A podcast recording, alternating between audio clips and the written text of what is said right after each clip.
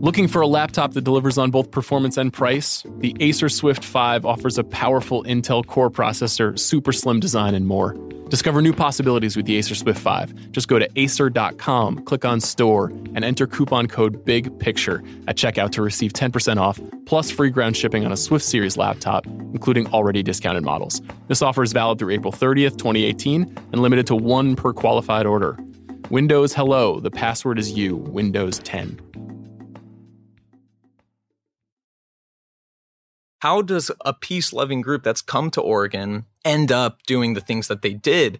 And part of the thing we were hearing back from them was this wasn't internally that pushed us, which is what a story of a lot of cults are. There were external pressures here that caused us to do the things that we ended up doing.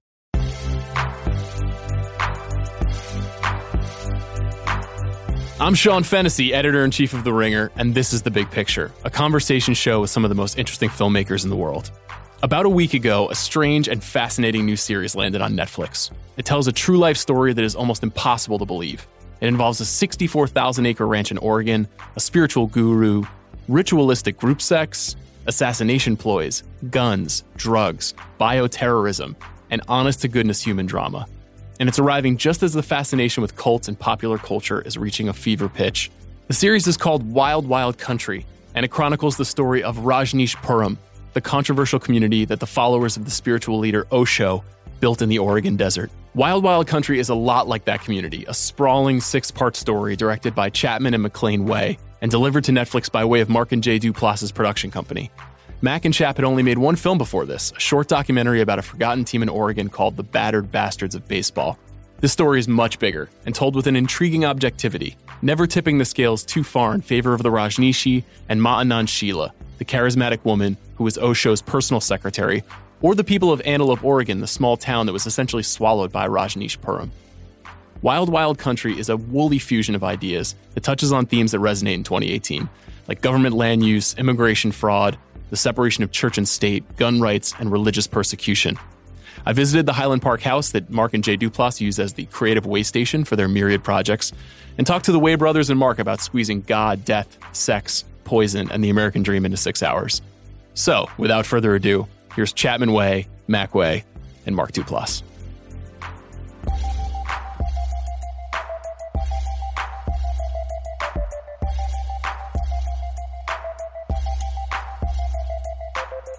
Super lucky to be joined today by Mac Way, Chapman Way, and Mark Duplass, the directors and producer of Wild Wild Country, a literally crazy new documentary six part series on Netflix. Guys, thanks for coming in. Thanks, thanks, for, thanks for having us. Let me change that. You actually came uh, upstairs. I came all the way to the offices of uh, Duplass Industries. So thanks for having me. Guys, where the hell did this story start? Yeah, it started about four years ago in 2014. Um, Mac and I grew up just north of Los Angeles. We were born after this whole saga happened in Oregon. Um, and we had never heard the name of the guru Bhagwan Rajneesh and never even heard of Rajneeshpuram. And it wasn't until we got a tip from an archivist who had basically over 300 hours of archive footage that had never been transferred or seen on what he called the most bizarre story in the history of Oregon. And so that was kind of our our first jump into the story. Yeah, it was kind of funny. This was like right after our first feature doc had come out and I felt like people were pitching us ideas and they were predominantly either sports ideas and the vast majority of them were baseball ideas. And so when he told me about this uh, the story that, that that that he think would make a great great documentary, I was expecting it to be like on another kind of like Portland baseball team or another Portland sports team. But then when he started telling me about it, like I was just immediately captivated, almost to the point where I didn't believe the pitch he was the story he was telling me. He was saying that this like the followers of this Indian guru came to Oregon in 1981 and they buy this 64,000 acre ranch and they spend 100 million dollars building this utopian compound out there. And then he's like they take over this town called Antelope, they bust in these homeless people, there's this mass poisoning of like 750 people.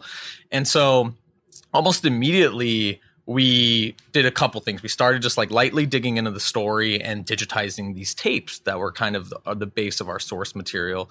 And I think when we started getting the tapes back, it was like visually we just were so attracted to the story um, for reasons that like might not seem obvious but it just looked incredible to see people like dressed head to toe in red in the middle of the oregon desert looking to see what like looking as if they had built a city. And then there's like guns too in the footage and it was just immediately just something that kind of captivated us. And yeah, i think just to jump in what makes it really cool is we call it like an archival verite documentary because the archive footage we are dealing with wasn't just what aired on the local news we had like the raw news footage that was shot so there were all these U-matic tapes filled with hours and hours of raw 80s archival footage. And so it really gave us a chance to like go inside the commune and kind of show an audience really what was going on. The story is so extraordinary.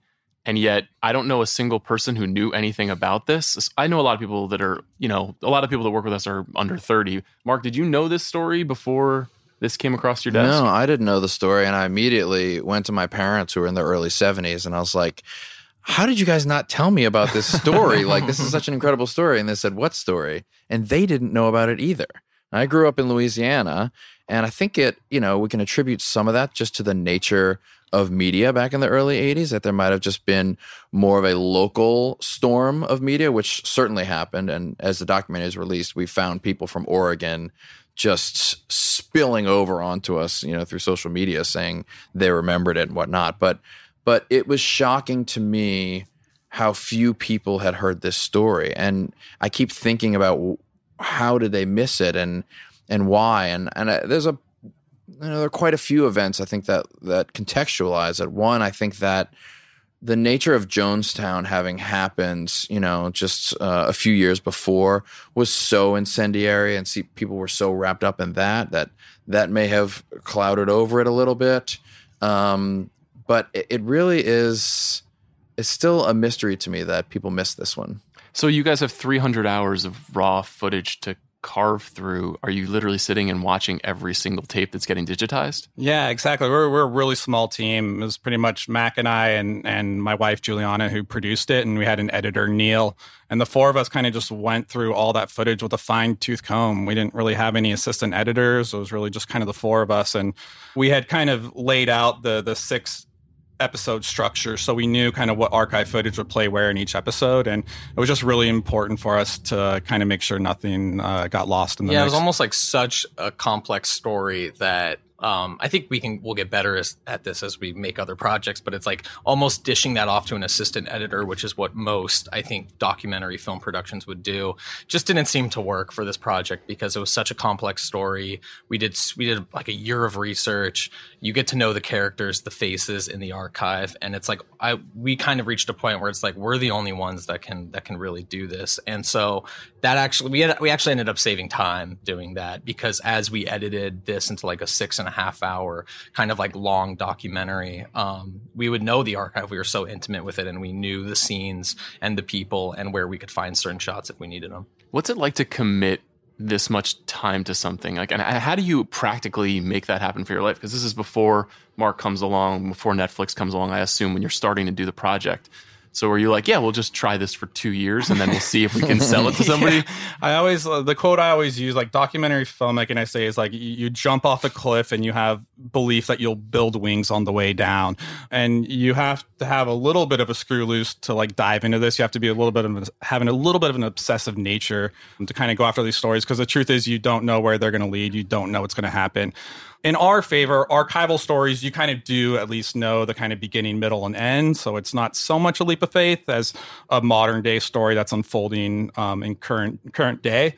We kind of dove in having no idea what would become of it. We knew pretty early on that there was so many issues in this story that it needed to be told in like a bigger canvas and like a longer form episodic and that we really felt like the feature length would kind of cheapen the story in some way or another. Yeah no there was just kind of like themes that we were immediately attracted to like and I think that there's some of the central questions of the series, like what is the difference between a cult and, and religion? And we kind of edited it to m- hopefully keep the audience on the fence in terms of like who's telling me the truth here and who's reliable and who's not and who's on the right side and, and who's a hero and who's a villain. And I think that you can do that in an episodic when you have a bigger canvas, it's a little bit easier.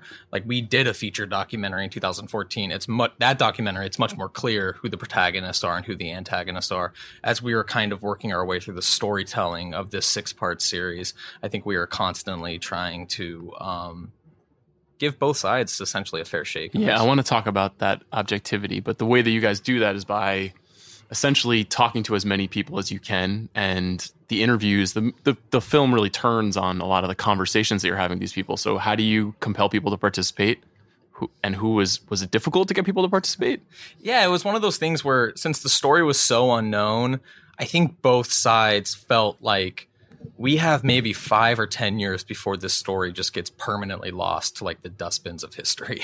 Whether that was kind of the perspective of people who lived in Antelope, and that was certainly the perspective of the Rajneeshis who built this city. And both sides were hesitant to participate, or most people were very hesitant to participate, because I think for both sides, this was a story that, in a lot of ways, was both painful and traumatic for for a lot of people involved. Um, I think ultimately the interesting thing is that both my experience talking to people was that they both saw Rajneeshpuram as a warning of sorts, and they wanted to be remembered by a younger generation as a warning. Now, granted, each side has a totally different perspective of what that warning is. I think for Sannyasins or, or they saw Rajneeshpuram as a warning of religious persecution and, and government overreach and, and those type of themes and stories.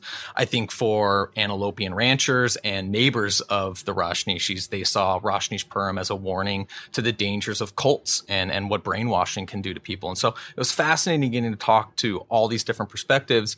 But at the end of the day, I think everyone decided that they wanted the story not to be forgotten and talked about and kind of brought back into to the, to the mainstream. Yeah, I mean, and from my perspective, you know, watching these guys and how they operate was a big part of getting these these interviews.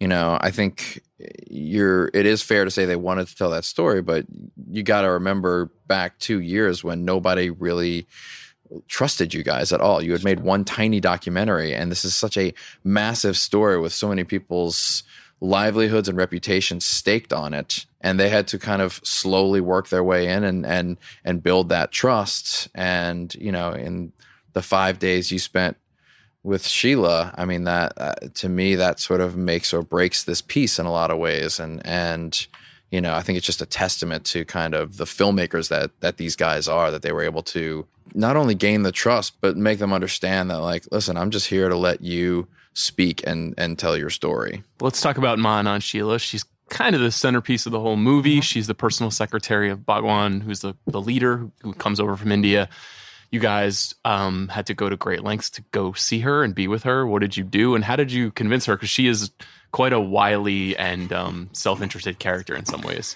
Yeah. So when we kind of first started digitizing and transferring the footage, the first character that really jumped out at us was Ma Anand Sheila. And she was this young Indian woman who was basically the right hand arm or man of this organization and really was in charge of building this religious empire. And in the footage, she's challenging, she's provocative, she she cusses a lot, she speaks her mind, she doesn't really take shit from anyone. Um, and we kind of knew right away we have to go talk to her, we have to go meet her. Yeah, I knew that she was uh, running like these retirement homes in Maisprach, Switzerland, and I reached out and I told her kind of what I was doing. It was interesting because I think Sheila's actually very aware of her reputation of how she's talked about of how she's certainly remembered. And although we came from los angeles we were essentially coming from we were these two filmmakers that had just made this ba- this this documentary on a baseball team from oregon and sheila certainly remembers how she was remembered in oregon. So there was a little bit of an immediate kind of like hesitancy which which i understood. Um i think that I think for Sheila, we quickly found out that there was like a side of the story that she wanted to tell and that she felt had never been told. And I think she knew we were coming to this interview and, and meeting her, having been told by other people that Sheila is like quote unquote pure evil. We have uh, government officials, we have government officials called her pure evil.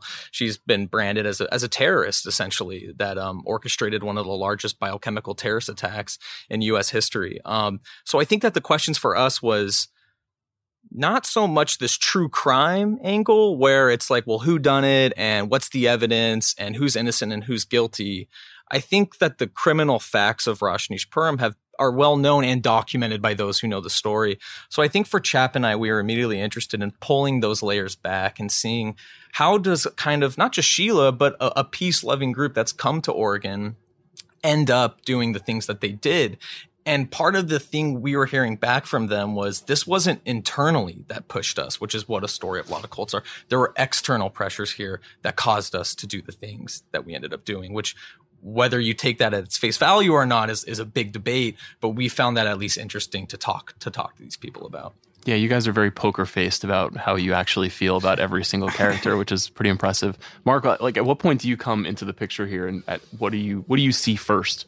Yeah, so uh, a good friend of mine, his name is Josh Braun. He's one of the producers on the project. He sold all of my movies, and and and he really is kind of like a a, a godfather of all small documentaries in the world. He really know? is. um, and um, he approached me and said, "Look." Um, you know, these guys, Chap and Mac Way, I was like, oh, I know them. I love Battered Bastards of Baseball. I'm already a fan. Um, and their brothers, which that's already huge for me right there. so I'm a, yes, yes. You know, he says, look, we got this this story. We got this raw footage. It's big. Uh, we've been taking this thing around. We've been trying to sell it, and it's and it's like a tough market right now. And we think you know partnering with you guys honestly might be the thing that really like pushes the needle on it. You know, and just quite candidly, it's something that my brother and I have gotten really into lately. Is like whatever our brand is worth, whatever our name means. If we have the opportunity to help, when I met Chap and Mac, which are essentially me and Jay ten years ago get their thing a little bit forward, I was like, I'm willing to do it. I knew Battered Bastards Baseball was good. I didn't know if that was luck and if they were going to be able to tackle a six hour, you know, uh, so complex uh, story form.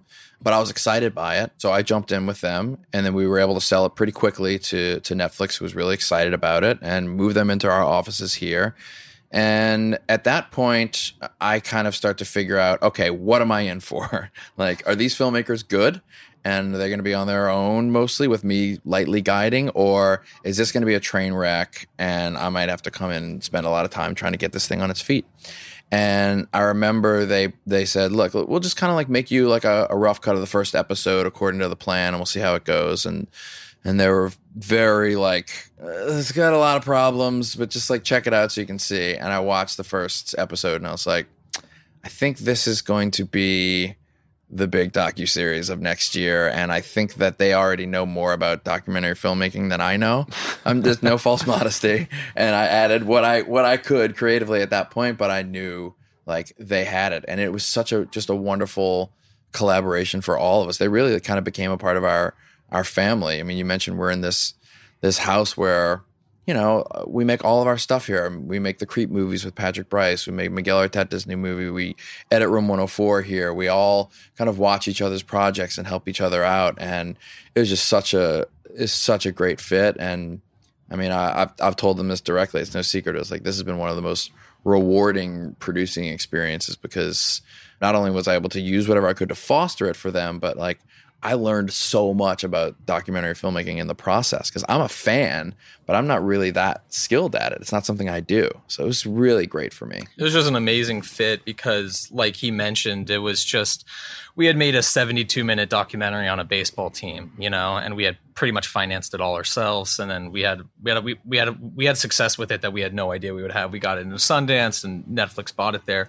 But even going from that to the pitch is now, well, we want to make a six and a half hour documentary on this like deeply complex political story that has religion and philosophy and and it's international and it's it's it's about a movement it's about this religious movement that comes to Oregon um, and they're like great but you're like collectively 26 years old so like it was fuck off. it was a hard it was a definitely it was a hard pitch and we knew we were getting a little bit nudged in a direction not but we were nudging ourselves in this direction too which is like well do we just make it as a feature? But we just knew like we knew it'd be such a different story if it was a feature. We knew it wouldn't be as complex or provocative. We knew it would be maybe one more one-sided whether that be pro or antelope or pro Rajneesh i don't know but it, it would just be harder to do what we really wanted to do.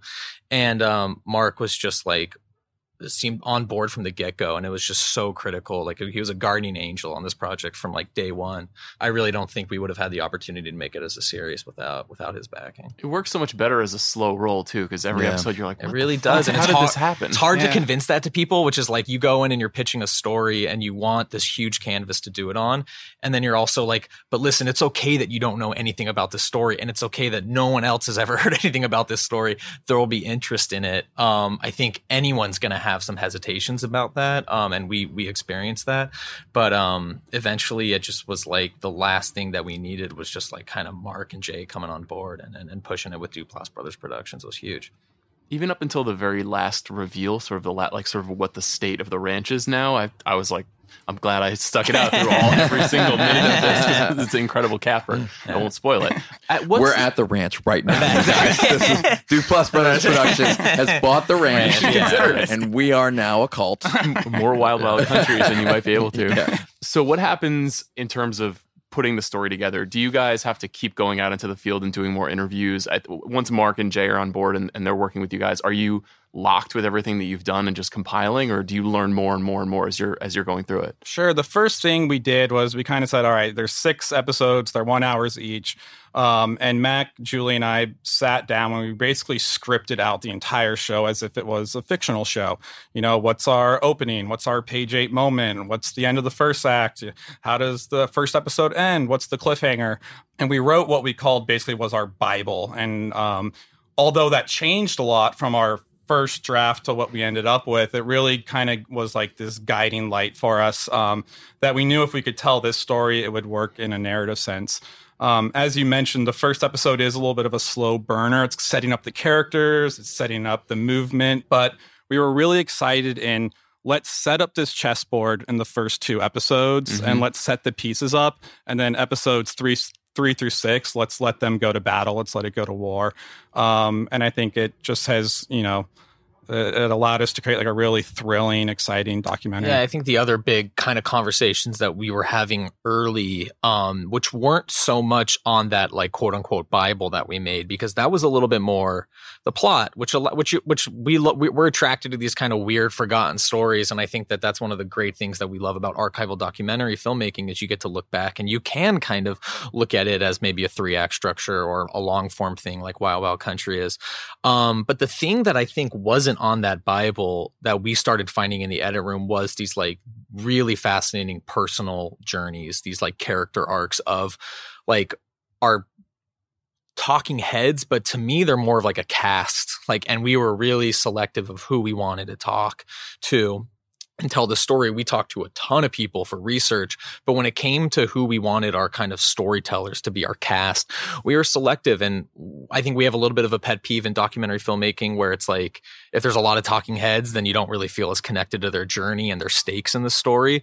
And um, the other thing that we wanted was we wanted to talk to the people who were like really on the front lines of this issue. Um, like I love documentaries that kind of have like um, like an academic or a PhD or someone who's really knowledgeable about an issue come in and provide like very solid based analysis for the audience. But we didn't really want that in Wild Wild Country. It was clear to us that like the people we were talking to, they were all brilliant. They were all really smart. They're all really, really well spoken, but they each had their own stake in this story on how it's being told and how it's being remembered. And so for us, that was really fun to kind of use that to tell the story with kind of the plot points that we had kind of paced out. Were you purposefully pulling some kind of bait and switches with the characters? Because you know we meet one guy and we think he's essentially a ranch hand, and we come to find out he's an heir to like a Nike fortune. You know, we meet someone else who we think is sort of a sweet old elderly Yeah. woman who we learned maybe I- was an assassin. Like yeah, I always say documentary filmmaking, it's as much like what information you leave out at certain times as Mhm. much as the information that you like kind of i- include. It's kind of like a little bit of an informational puzzle game.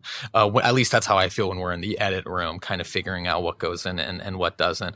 But yeah, that Yeah, was certainly part. it's it's you never want it to feel like like manipulative, but you're hoping that like you're along for the ride, the roller coaster, and that's like as a filmmaker, as a director, that's what you're trying to make. You're not, you know, trying to pull the rug out, like I said, to to manipulate people, but hopefully to create something uh, that's enjoyable and entertaining, and and ultimately thought provoking.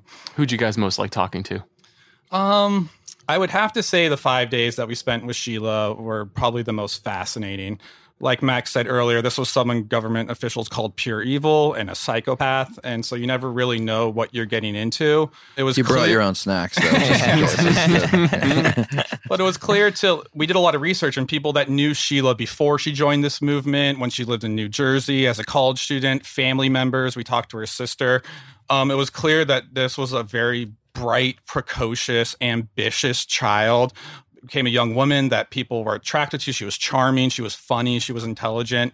Um, and it was really interesting to get to see another side of her. I think um, about five years ago, I talked to someone who who had worked closely with James Marsh on Project Nim and Man on Wire, and he told me that James actually goes and spends a lot of time with his documentary subjects before he interviews them. And I remember thinking, wow, that's really interesting. A lot of documentary filmmakers just come in, they set the camera up, they interview, and they get what they get. Um, and I, that advice really stayed with me. And so we actually visited Sheila, I think, three times before we even interviewed her, having dinner with her family, with her group, getting to know her. And it was really interesting that you pick up on little things when, when you go to her house. When we went there, you know, she had this incredible artwork on the walls. And, you know, she was an art major in New Jersey and she's still an artist today. And you have to reconcile this person that you're talking to in modern day with this, you know, horrible, atrocious criminal activity that was committed 30, 40 years earlier. And, you know, we spoke at length that we, we're not going to go, and this isn't an interrogation. We're not going to, you know, we're really going to have a dialogue with her and kind of walk through, you know, how she went from this young woman to this person that had committed these crimes. Yeah, I remember, I think, um, for me, she was great, but uh, John Silvertooth, who's the mayor of Antelope, and he kind of wears the overalls in the series. Like we interviewed him in like the dead of winter. It was in this like kind of like town museum in Antelope. And so we're like setting up there and like ready for the interview. And it's like, I don't know, 17 degrees outside. I mean, it is freezing. And he has this like really loud heater on, like in the room that's like warming it up. And then I have to go tell him like, Hey, listen, we gotta, we gotta turn the heater off because the sound is, is awful. And, uh, and he was a trooper about that. And like it started getting so cold in this room, like really fast, almost to the point where his teeth were shattering. And I felt so bad because we were getting such great material. And like, it's hard to get out to Antelope and we were shooting this. And so we'd like take a break for like a half hour and John goes to his house and he comes back and he has this like huge green sweatshirt on. And we're like halfway through the interview. And like, I remember almost thinking like, I'm not going to say anything. And then Chap's just like, yeah, you got to go tell him to take that off. Like, yeah, it's not going to cut together at all. And like at this point, I remember telling John like, hey, do you remember, you mind, you mind taking that sweater off? Like, we're going to have to do the rest of the interview without it on. And so John was like the biggest trooper, I would say. He mm-hmm. like, they gave us like eight hours of his time in this like almost torturous conditions that these two documentary filmmakers put him through. So yeah, I think what was really interesting is I don't know if I can speak for Mac, but I think he agrees with me, and that is that starting this, neither of us are very spiritual. We're not very religious people. We've kind of always had a knee jerk dismissal of people that join cults and mm-hmm. movements and spirituality. It's just not who we are, what we're into. And getting to know those people who joined this movement was really eye opening to see what really attracted them, what drew them to this, and getting to know and spend time with them uh, was a very rewarding experience. And then also on the flip side, too, you know, Eastern Oregon is completely different than Portland, Oregon. East of the Cascades is a very conservative. Um, it's very local ranchers and cowboy culture out there, and um, you know what people can call like being closed minded or bigoted or prejudiced and actually getting to spend time with them, you know, and those ranchers was really interesting to get to know their culture, their way of life, what they value. And I actually walked away enjoying a lot of those characters as well. So it was a really interesting process for us as, as not just documentary filmmakers, but as humans. Let's take a quick break to hear a word from our sponsor. With the Google Assistant, you can complete over a million actions on your phone, in your car, and around the house. For example, Hey Google, add chips and salsa to my shopping list. Okay, I've added chips and salsa to your shopping list. Download the Google Assistant. To the doers, the dreamers, the explorers, whatever it is that motivates you to work harder, stay up later, and dedicate yourself to your passions, Acer supports you. How? By building a laptop designed to exceed your expectations. Meet the Acer Swift 5. Acer took incredibly light and matched it with incredibly powerful to give you reliability on the go. Equipped with a high definition IPS touchscreen and powerful 8th gen Intel Core i7 processor, the Acer Swift 5 helps you reach your full potential. Go to acer.com, click on store, and enter coupon code BIGPICTURE at checkout to receive 10% off, plus free ground shipping on a Swift Series laptop, including already discounted models. This offer is valid through April 30th and limited to one per qualified order. Windows Hello. The password is you, Windows 10. And now back to my conversation with Mac and Chap Way and Mark Duplass. I wanted to talk to all three of you guys about the themes that are resonating in, in the story that are feel very present. You know, you talked a little bit about sort of that fine line between cult and religion, but you know, there's like land use rights and there's gun rights and there are all these very 2018 ideas that are happening. You know, what specifically jumped out for all three of you guys that, that resonated? Yeah, I mean, I, you know, you never really know what is going to click in terms of a parallel and what will be read into it because you know this has been underway for four years you know um, and certainly one of the things that really popped up for me is like right after our election in 2016 i was so struck by how dug in we are on the right and the left um, and how little discourse there is and uh, you know i'm a pretty liberal person and I, would, and I would go on these conservative podcasts and try and find connections and it was sometimes successful and sometimes not. Um, and then you watch Wild Wild Country and you see these two sides who uh, it went too far um, before they could make some sort of amicable understanding, and they dug their heels in, and it went real bad. um, and and I I keep thinking about that when I watch it now. About uh, I've only been alive for so long, but from what I can hear from people who are older than me, like this might be the most bipartisan and divisive this country's been in a long time for sure. And so that parallel really has stuck with me the most. Yeah, it's not really operating in micro there in that little town. Yeah. What about you guys? Yeah, I think what Mark said, it really is kind of a warning sign of what happens when you know, two totally different cultures or communities just refuse to communicate or come together. Um, I think one of the things that interested me most was this issue of the separation of church and state and really digging into how it is a two sided coin. On one hand, you know, it's to prevent uh, religion from controlling government and taking over government, which we all you know most of us agree with as Americans. But then on the flip side, it's also to prevent government overreach and intrusion into religion. Um, and I couldn't help but think as America moves forward as a country, there will be more communities based around spirituality, based upon religions, based around people that believe the same way you do politically. And I think it's going to be, I think this show challenges viewers to say, where do I draw the line on how I feel about these kind of faith based communities? And there are no easy answers. It's not black and white. And hopefully, uh, the show is provocative in an interesting way to really make you dig into these issues. Yeah, I think for me it was kind of similar to what Mark talked about a little bit, which is this idea that like I think hopefully as you're working your way through Wild Wild Country, you're starting to take like a stand on an issue that you didn't really think you had an opinion about. And then hopefully 10 15 minutes later you're then questioning that position that you took and like forcing not forcing but ho- and hopefully that's fun. Hopefully that's like entertaining. But in like having audience members watch Wild Wild Country and then engage in that critical thinking of like, oh, well, at first I felt this way about Antelope, but now I'm starting to question that position. I think that's just like healthy in a good way of questioning our own positions on other issues that we take in our lives. Like I'm just as bad as everyone else is if I read the news every day. I have like a real knee jerk reaction on like that side's totally wrong and our side's totally right. And you that type of thinking does make you kind of entrenched. But if you're willing to kind of take a step back and just if you think Antelope is like great in this story and the good guys, that's fine. But as long as you got there through kind of a set of just critical thinking. That's great. And if you think it's the Rajneeshis that were totally victimized, and that's fine too. But it was kind of this process of just like making you question the the stances that you take as you work your way through the series that I found most interesting. Was there ever a time when any of the three of you guys were kind of at loggerheads at how to tell this story? Because there's so many moving parts that I could see there being some difficulty in knowing like what the right pace is, what the right choices are. There were a couple of moments, and we ha- really have to give it up to Netflix too, as being a, actually a true creative partner in this. Honestly, like really, you know, Ben Cotner, um, our executive over there, it came from the documentary world as a filmmaker, and Netflix puts out a lot of great documentaries. They like know what they're talking about. Um, and I remember early on we talked a lot about like how can we set this table correctly, slowly, patiently, without boring people in 2018 who have uh, 400 other things on their queue to watch, you know? And so we talked quite a bit about that, about what can we afford to burn in terms of patience. And that's kind of how we came up with this idea of doing kind of a cold open up front to give you a little bit of, of what's coming, you know? Um, and then I guess there was, you know, some issues of like, you know, God, should we have tried to make this an eight or a 10 part thing?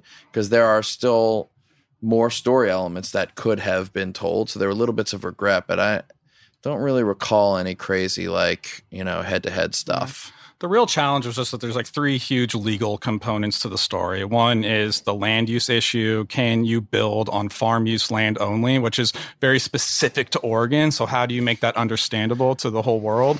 Um, the second issue, which I previously talked about, was the separation of church and state issue. Can this religious community have their own police force? Can they have their own school system? Um, and then the third issue was this was the biggest case of immigration fraud in, in the history of the country. Um, and trying to figure out how to spread out those three different legal stories, um, I think required the most juggling because if you get too much into the weeds on the legal stuff, it, it gets a little dry pretty quickly. Um, and so I think that was kind of the biggest challenge as far as filmmakers was just keeping it fresh and interesting, but diving into those three topics. Was there anybody that you guys really wanted to talk to that wouldn't talk to you? It definitely is. there was one character um, that the- we tried, you know, very hard. yeah, we tried for about three years and to that get him. was the original mayor of Rajneeshpuram, uh, Swami Krishnadeva, who know, now goes by David Knapp. Um, worked directly under Sheila, and then at the end is kind of the one that kind of flips on the community, turns state's evidence. Um, he went into witness protection after this.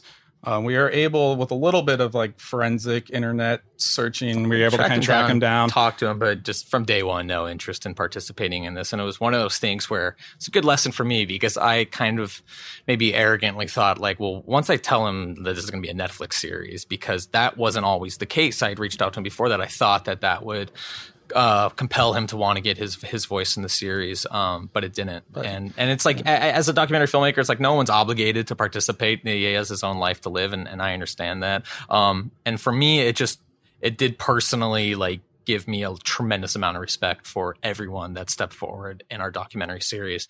Um, not just because we wouldn't have a documentary series without them, but just there's a lot of courage that that that that that it takes to to have two people flip a camera on and start asking you questions about a really confusing, difficult, traumatic part of your life. And so, like any opportunity I get, regardless of how you feel about our talking heads, um, at a base level, there I have an admiration for them for stepping forward and talking to us.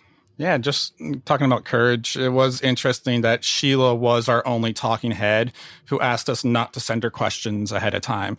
She said that she'll sit down on that chair and we could ask her anything she wanted and she would answer as honestly as she could. Um, but yeah, as far as David Knapp, I hope I hope someday he does come out. I think he's got a lot of information, a lot of probably really interesting insight into what happened.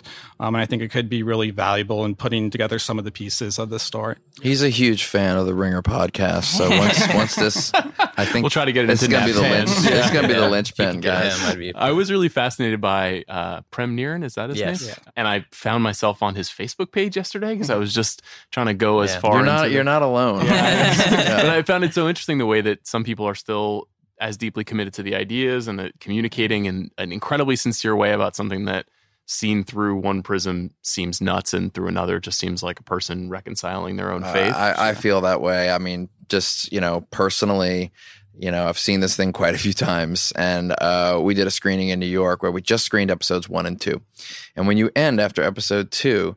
Uh, and you don't continue. I personally have this feeling of um, these young, extremely well educated, idealistic people tried to come together and build a city that was so advanced in terms of green energy, in terms of um, smart farming, um, you know, and you know maybe the maybe the principles weren't exactly the principles that I think could sustain itself of you know true love and and true communism with money and things like that. But at the core of it, it's what I'm looking for. It's what I've been looking for my whole life. It's why I, I work in this house with tons of filmmakers together so that we can share our stories and share things together. And I get really, really sad that it didn't work out for them. And but at the same time, I then I get inspired and think, well, shit, maybe there's another round of this, another version of this that that can happen because I I I remain inspired by the principles and the idealism of the Rajneeshis who came to Oregon and said, let's just buy up some land in the middle of nowhere and do our own thing. It's everything I've done in my business as an independent filmmaker. I came to Hollywood and was like, oh, I'll be a Hollywood filmmaker after I made a Sundance movie. And I was like, nope, I don't want to do that. I want to do my own thing on the east side of town in my own house. And and I, I just I, I identify pretty strongly with their principles. I pray that you're not deported at any point. it's coming, guys. I think that's interesting because don't eat those pretzels. a lot of people, you know, when they watch it, like, oh, you don't really go into real depth about Osho's philosophy or ideals. And what we found when we were meeting these people was it was almost less about the ideals as it was just a sense of community and a mm-hmm. sense of family and what they all felt. And that's what really like hit home for me because I think all of us on some level are searching for connection and to be accepted and to be around people that make you feel good about yourself. And um, it was it was really interesting to see that that was almost uh, more of a stronger pull for all these people than yeah. even the exact principles of enlightenment or meditation. Um, those were tools, but it was really the sense of community that I found interesting. I f- it seemed like you guys were fairly sparing with um, some of the more sort of incendiary aspects of the story, especially the, the concept of sex inside the community, which is, you know, I think a little, just a little bit hard for a general conservative American, not politically conservative, right. but just lifestyle conservative yeah. to understand. What did you? Were you reluctant to go too far into? the specific aspects of what they yeah. do there. So there was kind of like twofold. On on one hand, you know, a couple of our interview subjects just didn't really want to go into too much detail about mm-hmm. that, which is understandable. They're on camera. The second component was in India, it was much more, uh, you know, salacious. Salacious, Got yeah. It. it. was a real part of the of the ashram of the commune there. When they actually moved to Oregon, when we talked to them, they said they were so busy building the city all the time. They were working 14, 16 hour days that the whole kind of like open sex component really kind of took a back seat. Yeah, they're to, only having sex five, six times. yeah, yeah. But it kind of took a back seat. And what you realize was it was more about like open marriage. It was less about like some freaky, bizarre sex cult as opposed to we don't know how much we believe in monogamy, um, where we open each other up lovingly to those who we have connections with. And it's, you know, for for I think for a lot of people, once you hear them talk about it, you go, "Oh, it's not that crazy." You yeah. know, it's you know. And, and, to be clear, it wasn't like it was some sort of forced principles. Like mm-hmm. to live yeah. here, you have to be in an open marriage. Like right. everybody just did whatever they wanted. Some for people sure. were open, some people weren't. You know. I mean, because I'm I'm kind of with you on that, where it's like I'm an extremely liberal person, but like I'm married and have kids, so like when it comes to that stuff, I'm actually kind of conservative and right. prudish, you know. Um, so yeah, I, I think that it's very important distinction to think about like the commune in Pune in the late 60s and early 70s was very much of that time, very much super liberal. But then it almost got a little more like 80s PG thirteen corporate work yeah, ethic. For sure. Like like like Porky's Porky's two is like more PG thirteen. No, that's exactly what I was thinking of. It is totally You're thinking like, of Porky's two when you no, watch it? precisely. okay. But specifically that like post sixties ide- uh, idealism yeah. rendering into like a Reagan America where it's just like just do it yourself, just build your house. You can do it. I mean, you know? Sheila, when she says like there's there is time for meditation it's fine but right now we're going to put that to the side yeah. and watching them work 16 hours a day you know it's like uh, that's a kind of a, a, cool version of like this sort of religious uh, phenomenon. it was it is fascinating. Um, as a massive Bill Callahan fan, I would be remiss if I did not ask about the music in in the series. Um, you know, it's it's named after a Bill Callahan it lyric, is. and I guess also someone says at one point "Wild Country." Correct. Um, song, yeah. How'd you guys uh, land on Bill's music and also the other songs in the in the series? Sure. So when we were researching this, one of my friends, Neil, is the percussionist for Bill Callahan and has recorded on albums and toured with them. And he actually wrote a book. I don't know if he released it yet, but the whole first chapter was on the song "Drover," which is where the Wild Wild Country lyric was taken from. And I'd always loved. I just started. Right? I always loved Bill's yeah, music, yeah. but never really listened to those lyrics. And when Neil was kind of breaking down the lyrics and the percussion of that song, it we were right in the middle of researching the story and I read that lyric and it just stood out. And I just thought, what a perfect name for kind of uh, just embody this entire story for me, at least. We were just listening to a ton of Bill Callahan and there was something about that setting, his voice, his style of music, the lyrics, and just yeah. visualizing how, how, how this setting was going to look. I think that as documentary filmmakers, it's like there's so much about the story and the characters, but the setting of not just Antelope, but Eastern Oregon in general and Wasco County, it's like we wanted to make that characters in, in of, of themselves. Yeah, and I think just the lyric is, you know, one thing about this wild country is it takes a strong mind, but it breaks a strong mind. And I just felt so apt to Osho and Sheila, who moved to this country very strong willed, um, and were ultimately kind of broken by our American institutions and cultures and way of life. And so um, it was just really exciting to be able to include the song and thrilled that Bill allowed us to use his music. Yeah, it really kind of drove the sonic palette of the score a little Yeah. bit too, because you know they're the third Way brother is Brocker Way, who does all the music for this, which I think is uh, kind of an unsung hero of this documentary series. And um, you listen to that sonic palette and those sort of very raw, very dry, no reverb, sparse, close recordings. I think make Bill special. Brocker kind of incorporated a lot of that stuff into it, and so it kind of flows right out. It's really special. I like to end every episode of this show by asking what's the last great thing that you guys have seen. So maybe each one of you can let me know the last great thing you've seen. Mhm. I think of the last great thing that I have seen.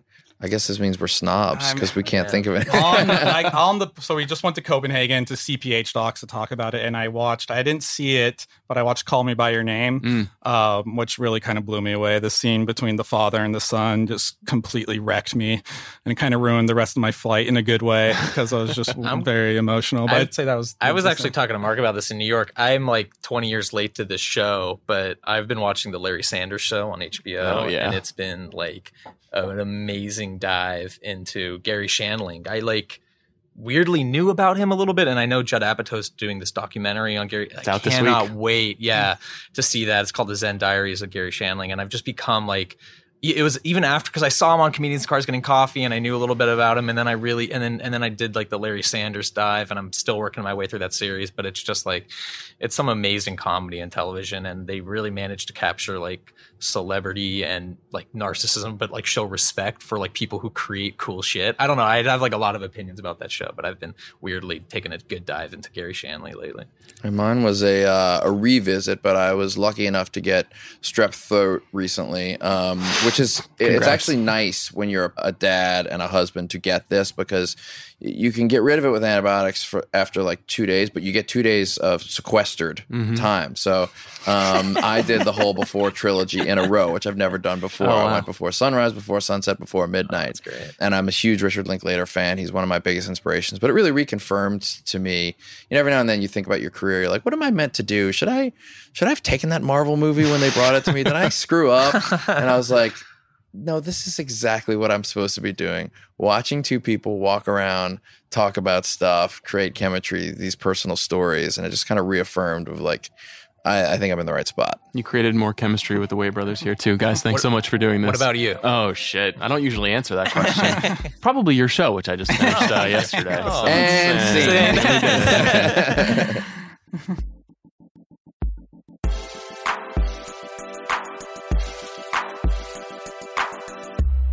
Thanks again so much for listening to The Big Picture. If you want to read more about Wild Wild Country, please check out TheRinger.com. Alison Herman has an interesting review of the show. And check out uh, this feed later this week. I'll have another episode of The Big Picture for you to listen to. See you then.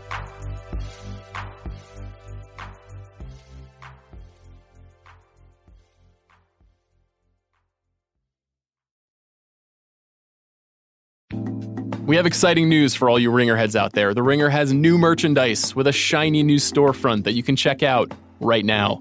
We have hats, hoodies, and even an exclusive Shea Serrano disrespectful dunk t shirt. Your friends will be low key jealous when they see you strutting down the street with an official Ringer zip up hoodie. Previously available only to Ringer staffers, we are letting you, our loyal listeners, get first dibs on the goods. Go to theringer.com slash shop to pre order your merch now. These are limited run items and will not last so long, so once they are gone, they are gone. Again, check out theringer.com slash shop to pre order your official Ringer merchandise today. You can also find the link to the Ringer web store in the podcast description of this show.